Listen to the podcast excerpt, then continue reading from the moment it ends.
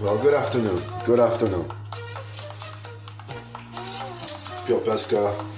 Chef Pio Pesca today is going to do a tutorial soup for the church or the churches.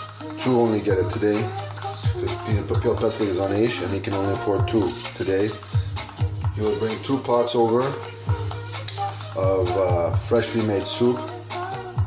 One for Mary Mother of the Redeemer, one for Our Lady Queen of Peace. He will go through all the instructions, and the goal is to actually get a 14, 14 day voluntary contract at the uh, Rocky View kitchen there, just so the patients can have a consistent soup for 14 days.